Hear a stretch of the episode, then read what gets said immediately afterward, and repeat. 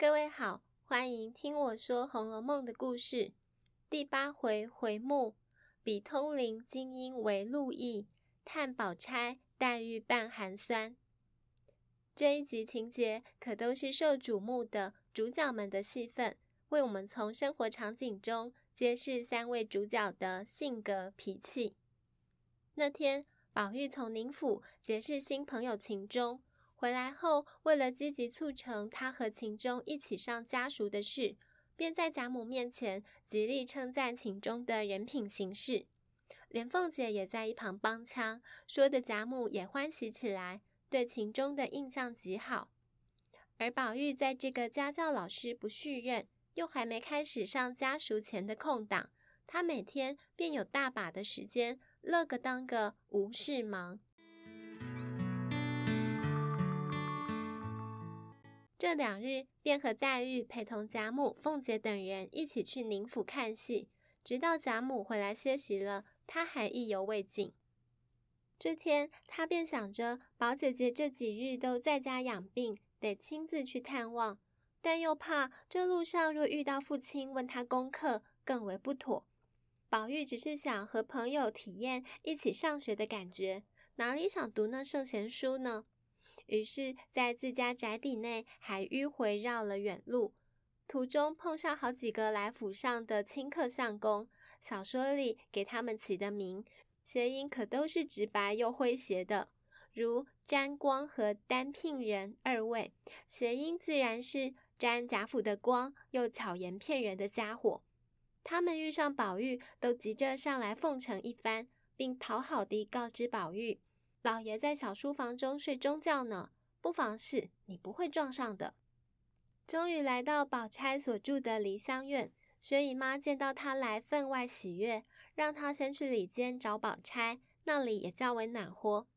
宝玉掀开帘子进去，宝钗正坐在炕上做针线，她仍是一身的素雅，穿着半新不旧的家常服饰，没有多余的头饰脂粉，倒有着唇不点而红，眉不画而翠的天然美感。小说里说书人还穿插对宝钗性格做出提示，说她罕言寡语，人未藏于，安分随时，自云守拙。可说从里至外，宝钗都走一个含蓄低调的路线。宝钗抬头看宝玉进来，一身整齐的外出装束，紫金冠、双龙抢珠抹额，设计成箭袖的上衣，脖子上还配挂着那些富贵人家给男孩的长命锁、记名符，以及一块为他独有用五色丝绦系好的通灵宝玉。宝钗看着一时好奇，想成日家听人家说的那块玉，今日何妨趁机细瞧一番。于是宝玉也凑过去，解下那块玉交给宝姐姐。那玉的外观灿若明霞，莹润如酥，有五色花纹缠护。这一回为了让读者既有关系的临场感，且能综览全局，小说中常直接跳出说书人的声音，还透过诗句揭示当局者也不知道的讯息，如诗云：女娲炼石以荒唐，又向荒唐演大荒，或是好知运败金无彩，勘探石乖玉不光，白骨如山忘姓氏，无非公子与红妆。又如打上聚光灯特写般地将这美玉的外貌描摹出来，原来此玉正反两面都刻有字样，借由宝钗托在手上鉴赏，让读者也能一并细看。它一面刻着一除邪祟，二疗冤疾，三知祸福，另一面宝钗跟着念出：莫失莫忘，仙寿恒昌。丫鬟莺儿，其名就是黄莺的莺字。莺儿在一旁听了，跟着笑嘻嘻接道：我听过这两句话，倒和姑娘项圈上的两句是一对儿。于是换成宝玉好奇，也想看看宝姐姐项圈上金锁片所刻的那八个字。宝钗只得解开排扣，从里头大红袄内掏出金锁，那上头写的正是不离不弃，芳龄永继。宝玉也惊喜，莫失莫忘，仙寿恒昌，何不离不弃，芳龄永继。两句果然是一对儿。那婴儿忙接着要说出来历，说那是一个赖头和尚说得要磕上的，宝钗却从中打断，不由得他说：此时宝玉宝钗两人因靠得近，宝玉便闻到宝姐姐身上有一股凉森森甜丝丝的幽香，是不曾闻过的，便问宝姐姐熏的是什么香呢？宝钗却说自己向来最不爱熏香，把好端端的衣服都熏得烟燎火气的做什么？想是自己早上吃的冷香丸的气味。宝玉却问什么丸药这么香，也想讨一丸来吃。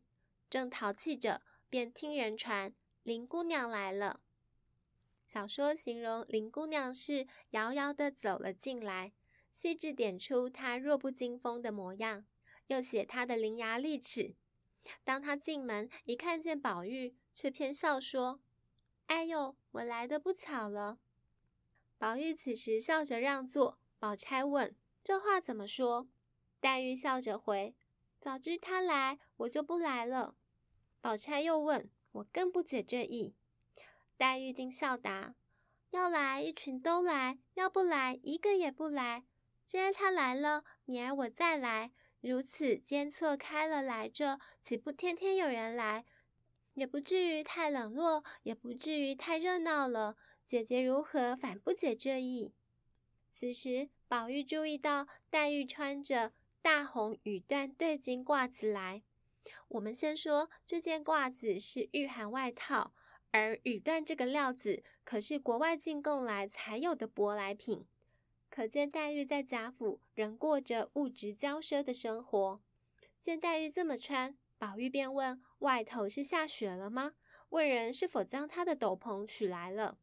黛玉趁机说：是不是我来了她就该去了？宝玉辩驳说自己还没有要走，不过是叫人先预备着。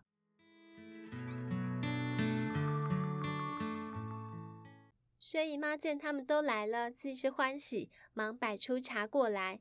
一会儿宝玉说起鸭舌头好吃，薛姨妈忙命人将自己做的取来给她尝。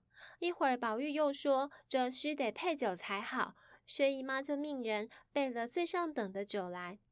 这时宝玉的奶娘李嬷嬷原跟着来的，见席上有酒，就忙劝别给宝玉喝。宝玉向她央求只喝一盅，李嬷嬷非但不通融，还长篇大论的啰嗦。薛姨妈只好出面揽下责任，让宝玉和姐妹们得以尽兴。宝玉一开心，就向人说不必暖酒了，他只爱吃冷的。薛姨妈忙劝住他，宝钗也帮劝道：宝兄弟，亏你每日家杂学旁收的，难道就不知道酒性最热，若热吃下去发散的就快，若冷吃下去便凝结在内，以五脏去暖它，岂不受害？从此还不快不要吃那冷的了。宝玉一听有理，便依宝姐姐的。黛玉只在一旁嗑着瓜子旁观，正巧她的小丫鬟雪雁来给她送手炉。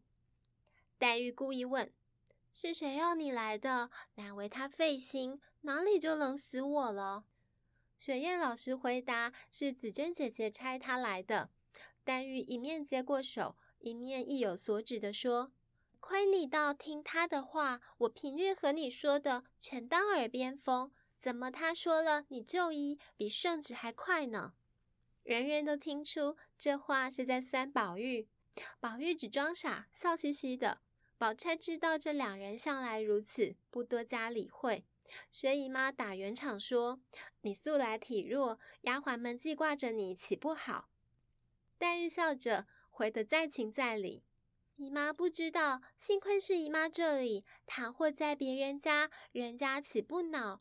好说就看得人家连个手炉也没有，巴巴的从家里送这个来，不说丫头们太过小心，还只当我素日是这等轻狂惯了呢。姨妈只说黛玉多心了，自己就没这样的心。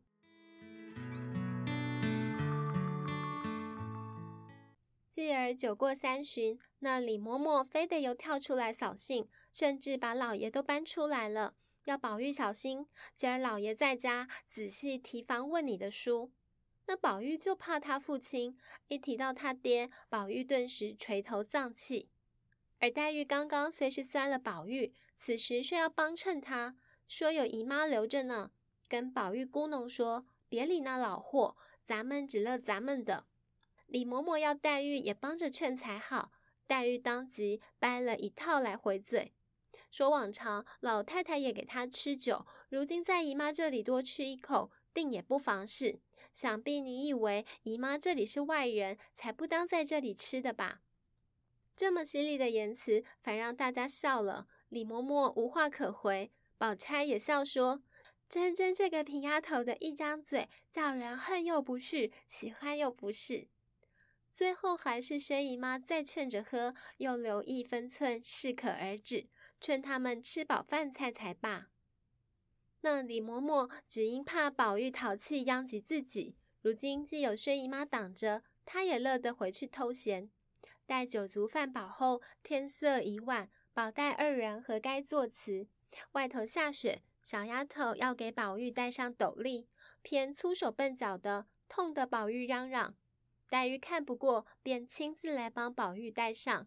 她仔细将束发冠、簪缨等等漏于斗笠外，帮宝玉行装整理稳妥，两人互动，显出日常便是格外亲熟的。回到贾母处，贾母命宝玉自己吃了酒，就去房里歇息，不许再出来了。忽想起疑惑怎不见李奶子人呢？众人也不敢说他是躲回家偷闲了，偏宝玉听见，还回头抱怨说，他比老太太还受用呢，问他做什么？没有他，只怕我还多活2日。直回到自己卧室，见笔墨在案，晴雯接出来，笑着质问他说，哄我们等了这么1日。原来宝玉早上趁兴去宁府看戏前，让他们研墨，写了绛云轩3个字，就是密字旁绛红色的绛字，云是草字头再一个人云亦云的云，宣誓的宣。嘱咐说3个字要贴到门斗上，是晴雯亲自爬高帮他贴上的。如今晴雯又诉委屈又要邀功，而宝玉自己却醉得忘了。宝玉便安抚晴雯说，早上在那府里吃饭，见有一碟豆腐皮的包子，想着你爱吃，特差人留下送过来的，你可吃了。一会儿见黛玉也过来了，还问黛玉她写的字好不好看。宝玉带着醉意，有些迷糊，不知黛玉何时又走了，却清楚听见晴雯回说，别提那一碟包子了，才搁在那里，就被李奶奶带回去给她孙子吃了。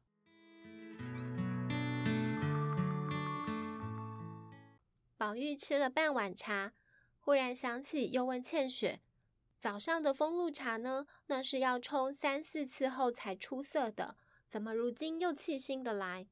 倩雪回答，是李奶奶喝去了。宝玉听着接二连三都是李奶奶，满腹怒气，便趁着酒意将那茶盅顺手往地上砸，骂说，她是哪门子的奶奶，你们大家这么孝敬她，如今逞得她比祖宗还大了，白白养着祖宗做什么，撵了出去，大家干净。袭人原在炕上装睡，等宝玉来逗他玩，听宝玉真动了气，忙起来劝解。他是宝玉身边行事最周全稳妥的人，一面让人向贾母回话是他自己狡猾摔了茶盅，一面知道如何安慰宝玉，说你立意要撵他也好，我们也都愿意出去，不过趁势连我们一起撵了，你也不愁再有好的来服侍你。宝玉听了，果然不再言语。袭人服侍他更衣睡下，又将他那块玉摘出，用自己的手帕包好，次日戴时就不会冰了脖子。待李嬷嬷来，听宝玉醉了，也不敢再去触犯他。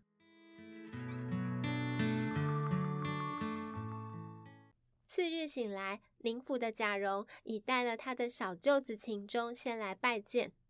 贾母、王夫人等原就喜欢秦氏，对他弟弟秦钟印象自然也好，再见其人品也都欢喜，并各自都赠予表里。实则秦家为了能让秦钟来贾府家塾上学，费了不少心。他父亲秦业已年近70，当年秦可卿是领养来的女儿，至于秦钟却是50以后才有的儿子，因此即便宦囊羞涩，也得为其前途多方打点。